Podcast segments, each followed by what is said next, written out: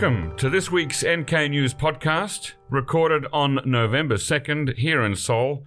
I'm your host, Jacco Zwetsloot, and joining me in the studio for a roundtable podcast, I have NK News superstars Chad O'Carroll, Oliver Hotham, and Dagyum Ji. Hello. 안녕하세요. Hello. Hey, everybody. But before we get into the discussion, I want to talk to you all about the new NK shop. NK News annual shop is back in business for the holiday season.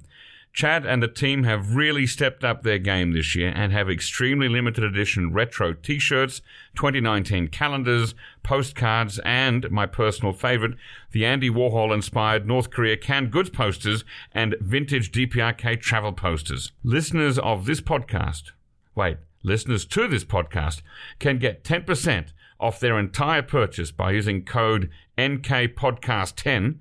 That's NKPodcast10, all one word, at the checkout. Just go to nkshop.org to see what's in stock this year. They'd make really great gifts for any North Korea watcher. And don't forget to please recommend this podcast to your friends so that our listenership will grow. All right.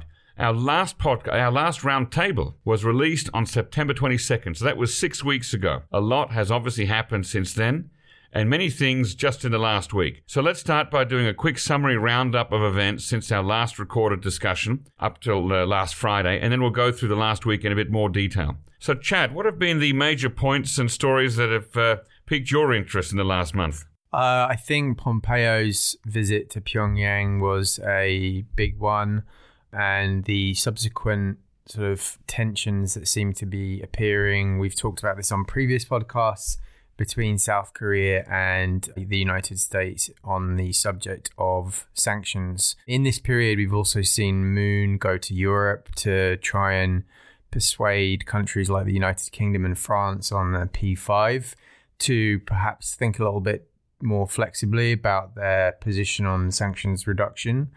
Just a day or two after that, the US dispatched, I think it was either Mr. Biegun, the new special envoy. Yeah, it was Mr. Biegun, the mm. new special envoy, to also visit various places in Europe, including Paris and Brussels.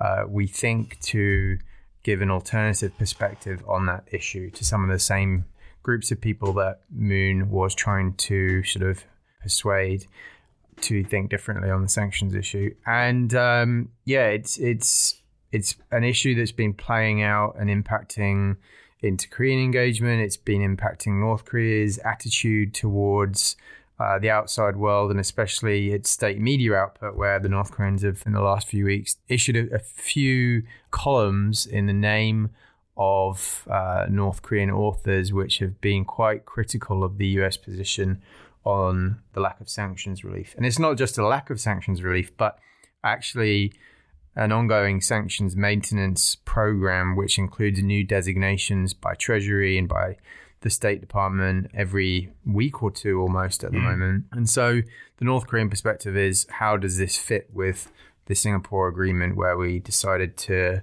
uh, you know, try and build goodwill and foster trust and so on. And uh, of course, the US position is that, well, where is the progress on this denuclearization issue. And so, yeah, that's kind of where we're at. All um, right, that's good. That's a few peaks there. Luckily, I've got uh, questions about most of those things you mentioned. Uh, Oliver, any things that he's uh, missed out on that you'd like to throw into the mix? I mean, there's all this inter-Korean stuff that's kind of been going down. We had high-level inter-Korean talks. We've had increasing discussion about when this Kim Jong Un trip to Seoul is going to happen. We've had we had this kind of on again, off again thing about the May 24 measures in South Korea that was quite a little, but not necessarily a scandal, but just seemed to the government seemed to be kind of talking at cross purposes. We had the introduction of this new inter-Korean uh, military agreement that just kicked off um, November 1st, mm. which is quite a substantive change, I think, on the peninsula. And yeah, all sorts of little bits and bobs that I'm sure we can get, get into. Okay, Dagyum, did you want to add any uh, major stories in there? No. Then let's look at uh, Pompeo's fourth trip to Pyongyang uh, after the. Uh, there was one scheduled for, was it October or September? It was cancelled. And then he had it uh, more recently. Uh, on this fourth trip, did he meet with Kim Jong un personally, or was he talking to underlings? So the most notable thing about the August trip was obviously it was such a disaster, and a lot of the um, it was that. after that that North Korea said that America was behaving like gangsters, it wasn't it? said gangster-like behavior, and um, one of the big sticking points for the Americans was um, the Americans had previously said before that visit that Pompeo would meet with Kim Jong Un, and then they didn't meet with Kim Jong Un, which was all quite embarrassing for them. Pompeo had to do this big sort of clean-up thing where he said it doesn't really matter. It was all terrible. Um, but this time was obviously um, different. It was much more pleasant. They had um, closed door meeting, and then the North Koreans apparently off the cuff proposed that they have lunch together. Hmm. A couple of noteworthy things, at least about the one on one meeting, was that Kim Yong Chol was excluded from that. Oh. And a lot of people suggested that maybe that was because of his role in the last. Last time things didn't go well, Right. he seems to have been quite ill-tempered. It was hmm. it was he that put out that gangster-like demands, so he's in trouble. And now Just on, on temper there, what's a question to all three of you? What's your assessment of uh, Pompeo's temperament? Is, he a guy like the impression I get from the media is he seems to keep his cool pretty well, but I don't know. I mean, is he does he have a reputation for being a hothead sometimes? My impression of him is that he's very good at kind of keeping it cool. I mean, when he gets occasionally he blusters a little bit. Um, he's not, I think, the most knowledgeable, um, but he's very good, at, especially in these types of high profile meetings. You know, if you watch the footage of him and Kim Jong Un, it's all very, it's all quite relaxed. Yeah, he seems to have an easy manner, good He has an easy skills. manner. He's always cracking slightly Oh, dark yeah, jokes, even even think after the uh, um, you know murder of uh, this Saudi journalist, he was in uh, Oh, yeah. Riyadh uh, cracking jokes. Right. He looked like smiling um, with the prince. Uh, seemed to be no big deal. What does the South Korean media say about Pompeo, Dagyum? I think still South Korean media is not hostile toward Mike Pompeo, but I've heard a lot of story about Kim Yong Chol with in my meeting with sources, and most of South Korean government officials says that it's not really easy to have discussion with Kim Yong Chol because of his characteristics and ill-tempered characteristic. So when considering the assessment from the South Korean government, I think Pompeo is doing a good job. Well, I mean, a lot of these uh, one-on-one discussions and things, it, it comes down to personality types, doesn't it? It really does. And Kim Yo Jong attended the one on one meeting in Kim Yong Chol's place. I think what will be interesting to see about her will be whether she has this planned meeting.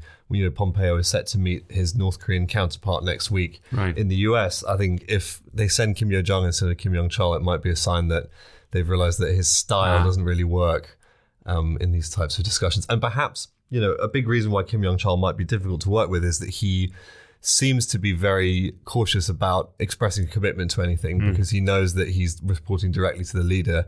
Um, whereas Kim Yong Kim Yo Jong, she might have a bit more flexibility on those types of things because she is, after all, of the Paektu bloodline herself. Now, what actually was agreed at this most recent meeting between Pompeo and Kim? What is notable is that Kim Jong Un offered allow international inspectors to look around the dismantled Punggye nuclear ground. This wasn't agreed in the Pyongyang declaration, so this is new agreement made during the Pompeo's visit to Pyongyang this last month. All right, well, that leads me very uh, nicely on to my next point. So, the Dongchangni missile site, the Punggye nuclear testing site, these are being dismantled and there'll be some kind of inspections allowed. Who will be the inspectors? We don't know. Um, there's been no real clarity on that so far. And as one of our NK Pro writers, analysts, Ankit Panda explained earlier this week, the Tongchang Ri Sohae, it's also known as the Sohae rocket launch facility, engine test facility.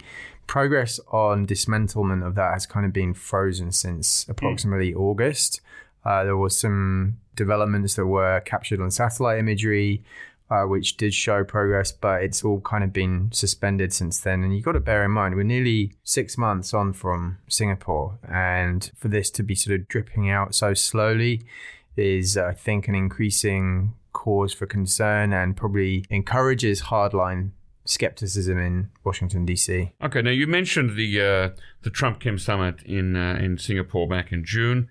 I mean, we're, we're ju- what are we now? We're the second of November, four days from the the midterm elections in Washington D.C. That's going to change the landscape possibly uh, in America. So yeah, where are we with regard to a second Trump Kim summit? Well, it was originally said that it was going to happen after the midterms, Oh, after, um, okay. which kind of hinted this year. I think now the line is early January. Yeah, Pompeo even said on a flight to Mexico recently to Voice of America, it will be after January 1. Yeah. Do you think they're needed? Like, is a second Trump Kim needed to kickstart stalled processes like we've just mentioned with the Dong Chang-yi, Punggye-ri, etc., etc.? You know, we we don't know whether or not Trump and Kim can talk directly by phone, uh, or if they do, how often they do it. Because you'd think that a phone call could push some of these things forward, but the big problem is phasing, right? Mm. It's what I was talking about earlier. The North Koreans want sanctions relief first before making big steps.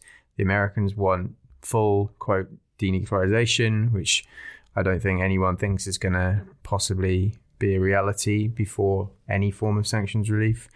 And so we're just stuck in this rut. It's like a, a, catch 22 position, and neither side want to really take any sort of leap of faith by pushing things along a lot more at the moment. And so maybe the goal of the, the summit is for the two leaders to get in a room together where maybe they can be convinced of a logic either way to, to really do something dramatic. But now, a little bit contrary to that narrative, it's interesting to see that Trump's comments, President Trump's comments, are still generally positive, right? Bullish on North Korea. Uh, what did he say? Was it this week? He said North Korea can be a great economic place, and he generally keeps saying these good things about North Korea, despite there being a stall or a lag in the process. What do we think about that? Trump has pinned a lot of hopes on this going well, and I think Trump is so stubborn about this type of thing that if he were to all of a sudden say, you know, he knows that he could click his fingers and then we go back to fire and fury, I think he's probably being told just keep this positive vibe going as long as possible really. I mean on the second trump kim summit there's only so much can, that can really be achieved at that type of thing as well. This is the difficult thing. It hmm. seems to be this kind of personal relationship has just taken over compared to you know when the diplomats get together they don't they can't agree on anything but when it's the two guys in the room it's all lovey-dovey. It's a bit frustrating. As chad said if there was a phone line where they could communicate regularly maybe we'd have some actual movement on things But I think we saw that a little bit. I may be ahistorical here, but I, I seem to remember that uh, Gorbachev and Reagan met quite a few times back in the 1990s to, to you know, to talk about missile reductions and nuclear, uh, pardon me, bomb uh, reductions, and and that you know there were many rounds of that, and it was all about one issue. So, is this all that different? the USSR and the, the US is obviously a slightly different issue. I think. I mean, I think back in the eighties we were dealing with, you know, people with slightly different political considerations. It's very different temperaments. I would say Reagan and Trump, quite different characters, and obviously Gorby and Kim Jong Un, maybe kind of similar, similar objectives in some ways. I think. The thing is, Washington and Pyongyang um, are taking top-down approach in dealing with nuclear issues. Either Kim Jong-un and Trump believe that they want to keep good vibe at the top level, even though there has been deadlock at the working level talks. So I believe that's why Trump want to compliment about Kim Jong-un, even though there has been no achievement. Yeah, Maybe it is a if Trump- top-down approach. Maybe it? if Trump went to Pyongyang, that would get things moving. It would certainly get something moving. Now, what about the inter-Korean buffer zone, uh, the demining of Panmunjom, disarmament and, and uh, de-escalation along the military demarcation line? A lot has happened in the last week. Dagyum, give us a bit of a wrap-up. So from November 1st, the two Korea agreed to cease like various military exercises targeting at each other's near the border. For example, um, the two Koreas agreed to cease all the live fire drills. Okay, so there's no possibility of another one- Yeonpyeong-do No. disaster happening again. They have like kind of agreement designate areas. The Seoul and Pyongyang cannot conduct artillery drills within the five kilometer of MDL. So it doesn't like impact actually impact on the current South Korean government um, military drills. It just means that there's no chance of, as you said, something like Yeonpyeong-do happening Yeah. again. Right. Um, yeah.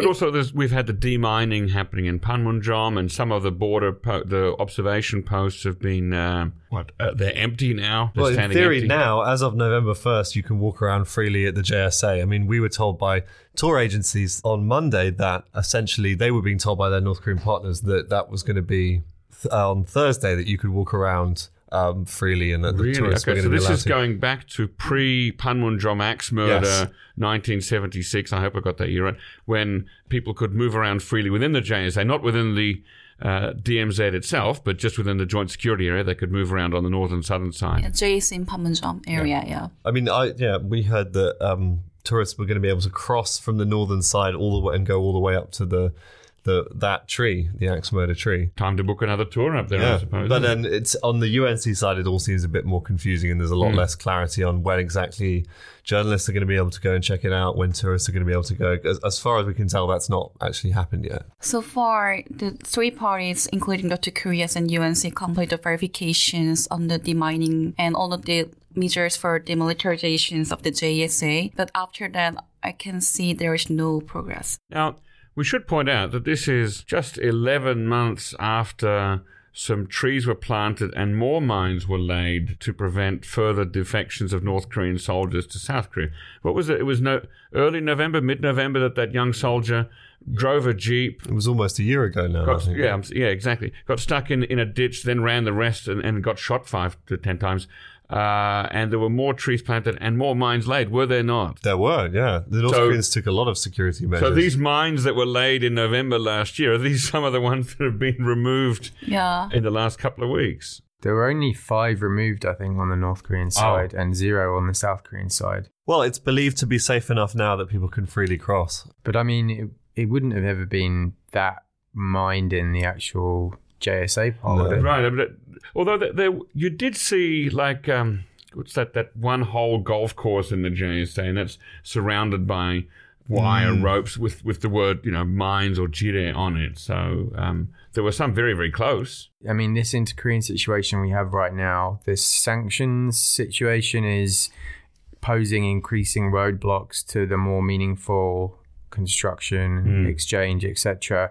And so, in a way, the military aspect of the inter-Korean agreement is one of like the sort of remaining areas where there is still a kind of step-by-step ah, implementation. And it's interesting because you'd think normally looking at South Korea, the military tend to be more conservative, and it's probably the, the area you'd expect resistance the most. Uh, It would- does, doesn't it? Because they always have in their white paper each year that North Korea is enemy number one, right? So if we see any South Korean top generals or top level officers uh, retiring or being pushed out of the military soon, we might guess why. But if if the military is like the only sort of real area of fundamental implementation at the moment, then there's a risk that why why would military folks want to support more momentum when there's increasing problems and friction elsewhere in inter-Korean relations? Because it would seem like that the sort of very fragile situation could break apart potentially. Now, I want to turn, uh, come back to sanctions in a moment, but before we do, just a quick word. Uh, Dagyum, the Inter-Korean Liaison Office in Kaesong, um, what has, what kind of meetings, what, what's been happening there so far? It's been open for about a month. What have we had? Yeah, so when the two Korea open liaison office, they agreed to hold weekly meet- meetings at the director levels.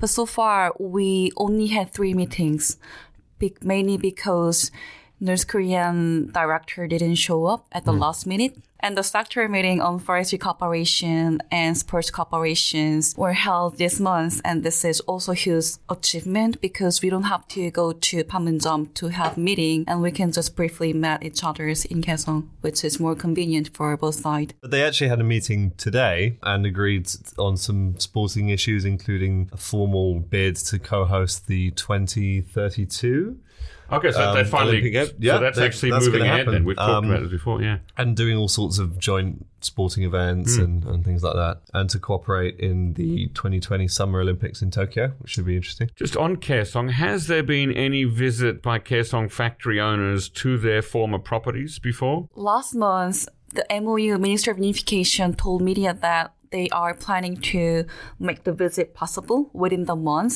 So I also expect that they could finally visit KIC to see their properties. Yeah.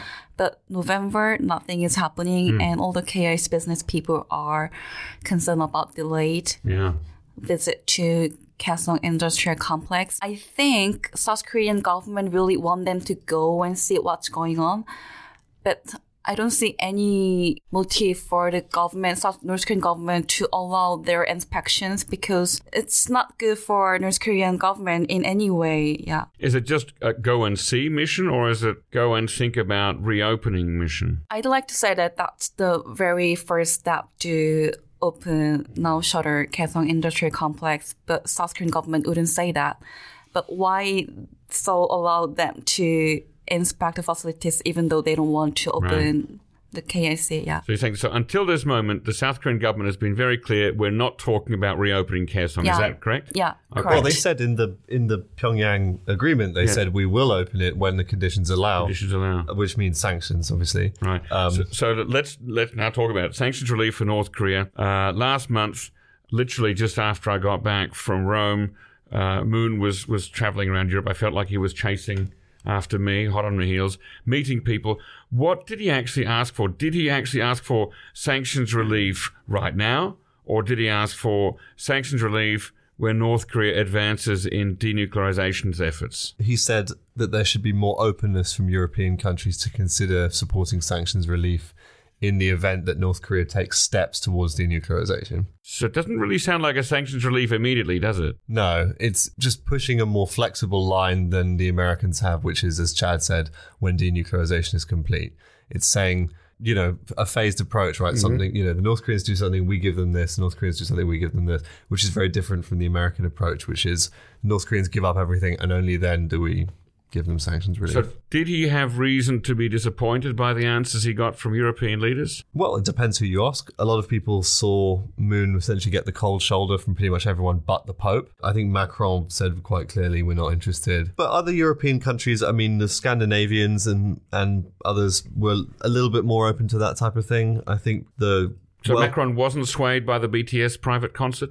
he wasn't, unfortunately. But didn't Ramon Pacheco in our in our NK News column say that there were some subtle some subtle agrément from the French in terms of not stating in some way that there could be con- consideration for sanctions relief in the event of major progress to, towards denuclearization or there was some I can't remember the exact detail. I don't think it's failure, but it's not also success. Um, President Moon believed that we have to provide incentive to make North Korea move forward to denuclearizations. And he also strongly believed that sanction relief can be a good and decent political card to make North Korea make movement. So that's why there has been like growing decoupling between Washington and Seoul. Washington doesn't believe that sanction relief can actually make situations better, but Moon strongly believe that we have to relieve sanctions and we have to give North Korea's um, economic cooperation as a presence so that we can achieve the goal of completing uh, achieving complete denuclearizations on the Korean Peninsula. But like so much of Moonism is about dangling carrots. So all the stuff about Kaesong and inter-Korean economic cooperation, it's about sending these strong hints that this is what you'll get if you if you play nice. Well, but as I pointed out before, that's kind of what Trumpism is about too, isn't it? So, hey, look what you can get. You could be a, you know, eco- remember the video? We've have we all forgotten the video that he showed back in June with the white horses running through the ocean and North Korea becoming an economic powerhouse in Northeast Asia, a hub. I tell you, a hub. It's less of an all or nothing approach of the Trumpism. And he also likes inter-Korean cooperation, and he also believes that that's the only way that we can boost our economy, which is quite in recession nowadays. Yeah, and last night I was at a business networking event and I was talking to a, a CEO of an investment firm, an American one based in, in Seoul, and they were expressing a lot of concern about the economic situation, a lot of concern that Moon Jae-in was looking like an ambassador of North Korea during this European trip and very skeptical of the idea that there can be any short to medium term economic benefit from any of these inter-Korean plans. And that's just one person, but you see the op-eds and editorials, it's what I heard kind of reflected what you're hearing or reading rather in a lot of Korean newspapers at the moment. So it's definitely a, a potential problem for Moon how long he can keep up this inter-Korean stuff without these economic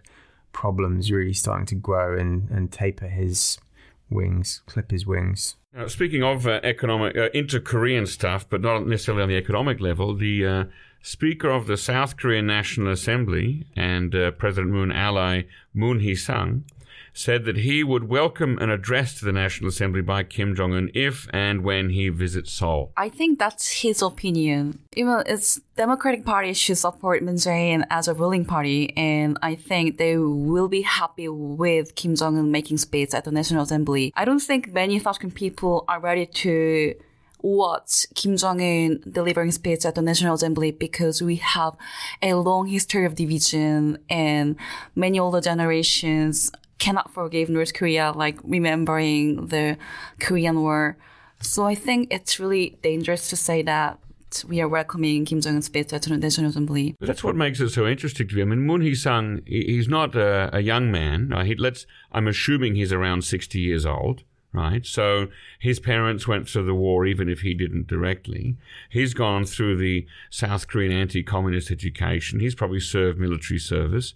He's not an inexperienced politician, so it makes it all the more surprising to me that he would come out and say, Here I am, I'm the Speaker of the National Assembly. I'm happy to have Kim Jong un come and speak to us. I mean, a lot of it is what you see from South Korean politicians recently, where they feel like they have to just say nice things about Kim Jong Un because they want to help the process stay smooth. You know, when we had all of these politicians um, went for some anniversary last month, a lot of them were just coming back and saying, "Oh, Kim Jong Un's so nice, Pyongyang is so nice." I think they just feel like they have to say it because maybe they want to stay on the government's good side, and maybe they think it keeps the process smooth. And that was my theory about what Moon Hee-sang said. It just, oh, of course we'll have him speak at the National Assembly, maybe not really thinking about how that would actually work, even logistically. If somehow the national, the ruling party were actually to an extent to extend the invitation, and if Kim were to agree, uh, you can imagine that the Liberty Korea Party and the, the Party Party would, would either out. they wouldn't be there or they'd be there carrying signs or shouting during his. You know, I, I can't. It would be a circus. I don't think Kim Jong Un is ready for the raucous rough and tumble of the National Assembly. There have been fistfights there. In I was, I was actually about to say it's been a few years, but there have been fistfights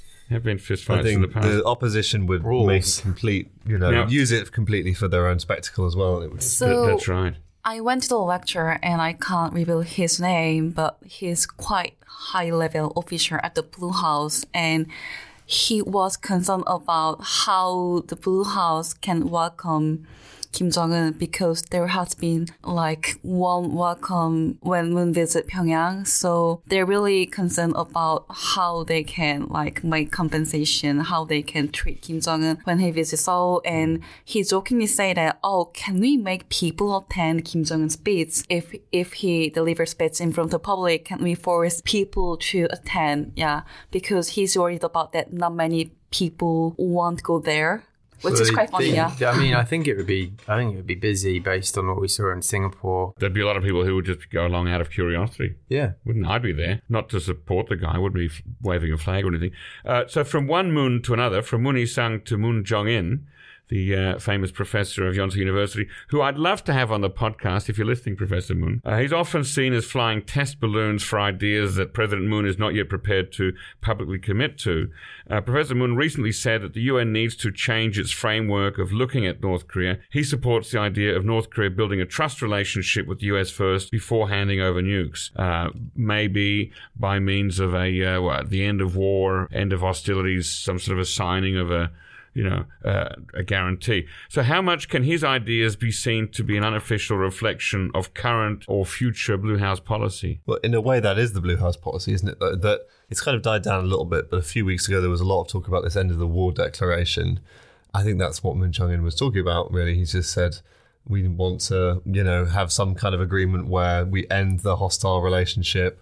I think that's kind of just the Blue House's position. It's just Moon Jong In is terrible at phrasing it in a in the way that the government would like things to be phrased, but that's essentially the same argument as far as I understand it. Yeah, he has huge influence under this government. I mean, I'm not sure whether I can point out, but the one who made the inter-Korean military agreement is actually a student of Moon Jong-in. You mean the, the agreement was written by a former student of Moon Jong-in? The Blue House's one department at the Blue House actually in charge of like planning all the inter-Korean military agreements, and the professor was actually a student of Professor Moon Jong-in. I saw they have quite close connections, and the professor has been largely influenced by Moon Jong-in's philosophy and the way they his things. What's Professor Moon's uh, governmental title? He's, he's got some. He's senior advisor for unification. No, special advisor special for advisor. unification. And Is this a role that was created specifically for him? Yeah.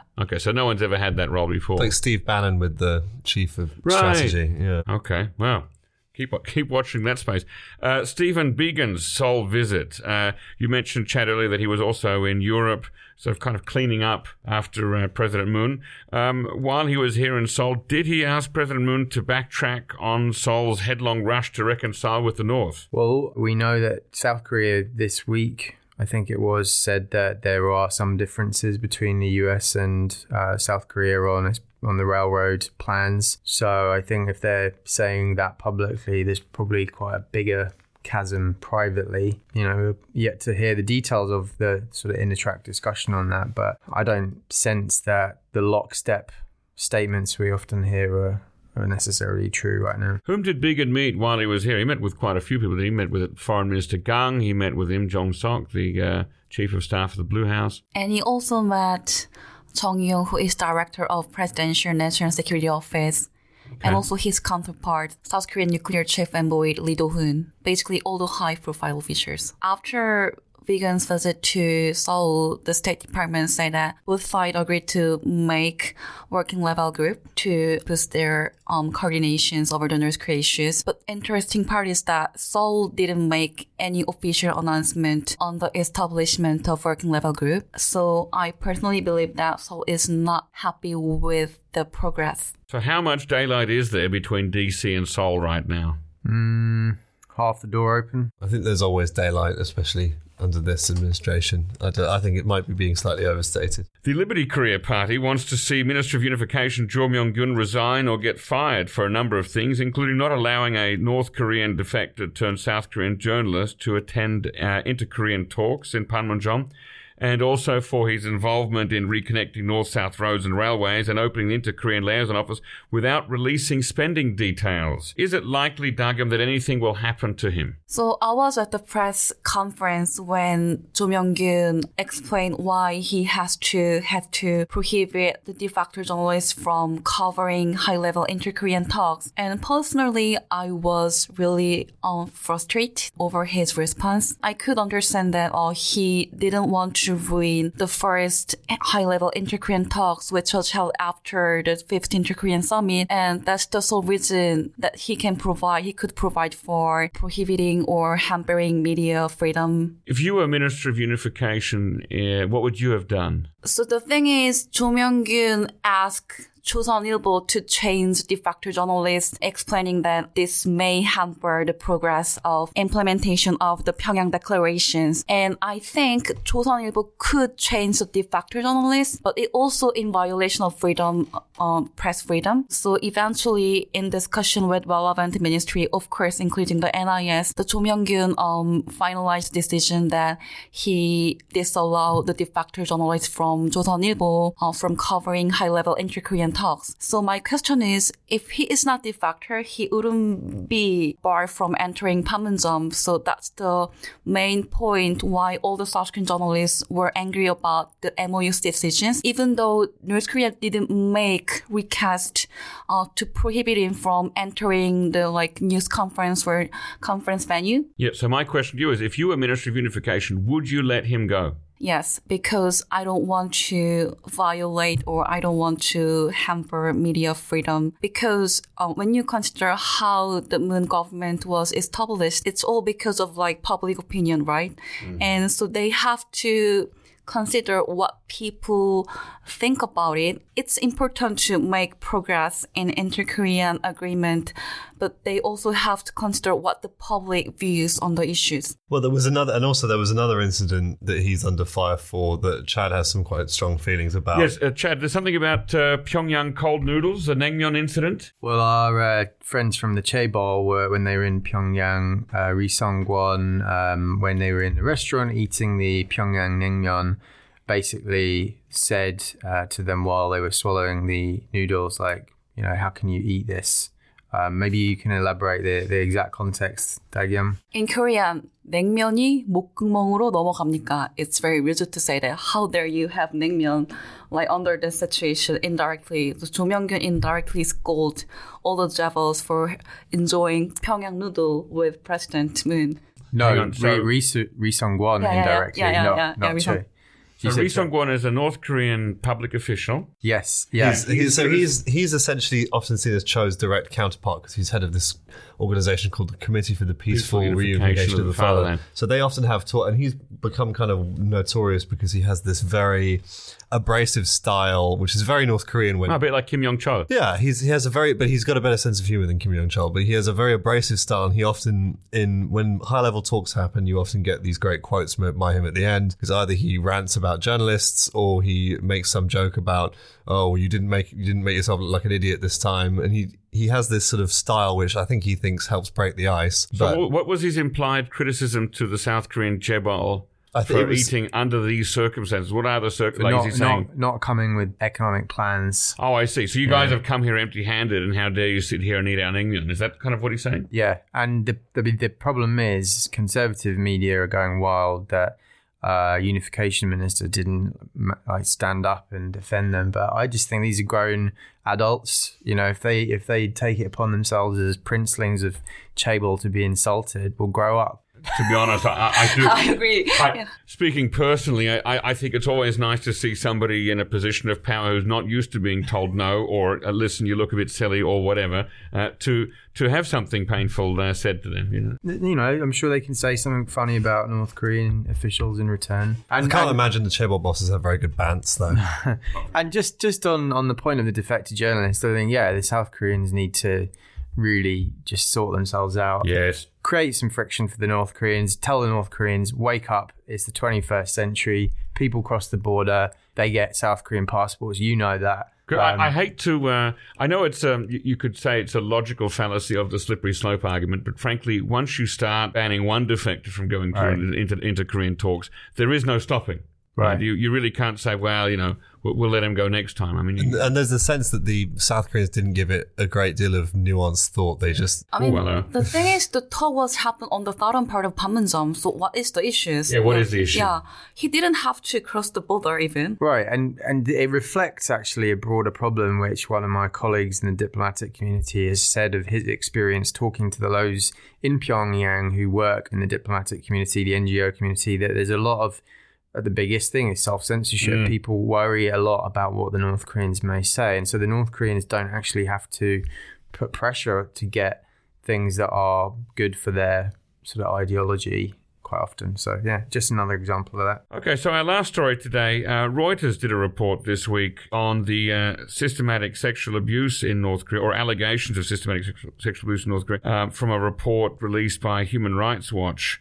Uh, based on interviews with more than 100 North Koreans who've left the country. Is there anything new here that we haven't heard before? reading the report, what's striking is just the purported scale of this type of this problem in North Korea. I mean, Right, the quote that I've got is that sexual con- unwanted sexual contact and violence is quote so common that it has come to be accepted as part of ordinary life. yeah, that's that was what was most shocking about that report. Just seems to be that it become it's become part of the sort of the way that the state imposes its sort of power in lots of ways. This relationship that authority figures have with women, and um, it's very shocking stuff. Um, and then there's, there's some quite upsetting uh, multimedia that's been released with it, like video interviews and things like that as well.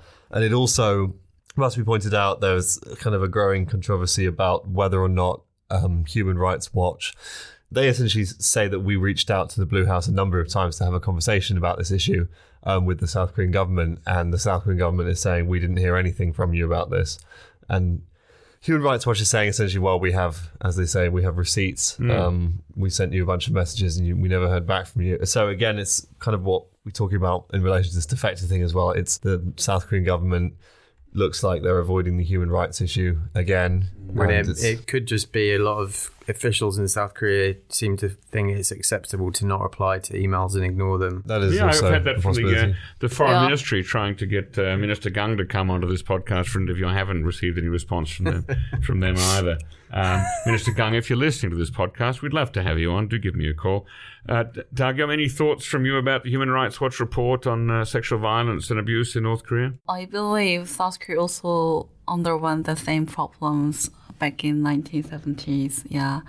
So I think it's not about North Korea. All the developing country went through the same procedures. North Korea has a more huge problem considering the like structure of the countries.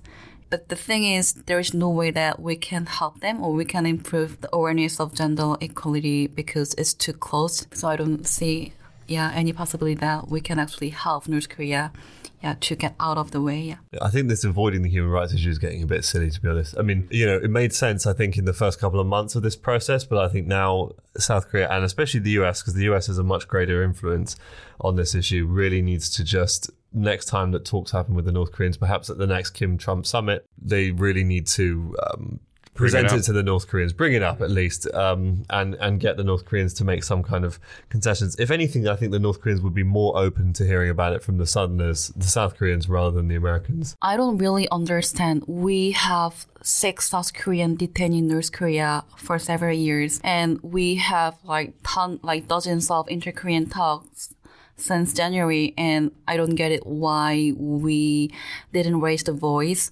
And this, the U.S. The first thing U.S. did is that they just brought all the three U.S. citizens to the country.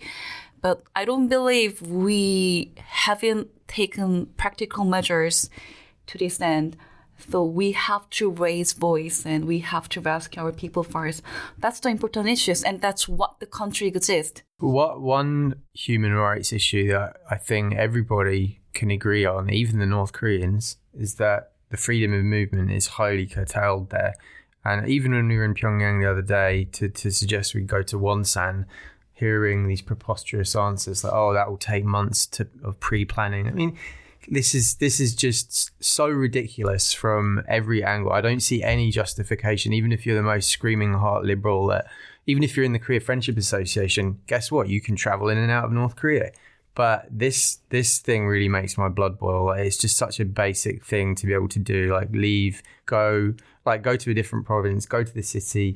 I mean, I think the avenue for raising this type of thing, at least maybe on the inter-Korean side, could be continuing these talks about family reunions. You know, we had s- agreements in September about um, Right. regularizing these things. They're going to renovate the facility in Kumgang. Kumgang. I mean, that is that is just like a little in that you could have to sort of bring up human rights and and this freedom of movement issue. And if you can kind of get the North Koreans, because the North Koreans can't possibly disagree with family reunions. I mean, obviously they have in the past um, on other grounds. But if South Korea can say, look, let's try and get as many of these as possible, you kind of maybe break through that gap a tiny bit. Right. And then, I mean, that's just the only path I can see where there's possibility for movement. And what if- if Kim Jong Un does do a speech at the National Assembly? Will he? Will there be Q and A? Trump did one and he didn't do a Q&A. Yeah, he didn't take questions. Uh, okay, so That would have been a what, good opportunity to ask about some of these issues. what things will you President be Trump, wa- if you're listening, we'd love to have you on the podcast. what things will you be watching over the next week or two? Well, I said this. Um, Pompeo is going to meet with his counterpart in the US next week after the midterms. So we'll. I guess the midterms are also a big story. So we'll see. I guess who the North Koreans choose to send. We'll see how it all goes. Um, as far as I understand, there isn't going to be a White House meeting this time like there was last time. But that's yeah. I suppose that's what I'm keeping an eye on. Okay, Dagyum, what are you watching the next week or two? Seoul really, really want Kim Jong Un to make his trip to Seoul in the near future. So I believe Kim Jong Un may visit Seoul next month. Hopefully it happens before all- we all go on holiday. And Chad, what are you watching? Uh, keeping an eye out for details on the, the Putin meeting. Mm. Um, and of course, is still pending Xi Jinping's visit to uh, Pyongyang, which we've not really heard anything. And as these Chinese ones are, they just come out of the blue. You have no real warning about them. Right. Maybe a day or two. But yeah. All right, well, that's it for this particular roundtable wrap up. Listeners, don't forget to check out our nkshop.org for North Korea related holiday gift ideas, and you can get 10% off your entire purchase by using the code NKPodcast10, that's NKPodcast10, all one word, at the checkout. Thank you for listening, and listen again next time.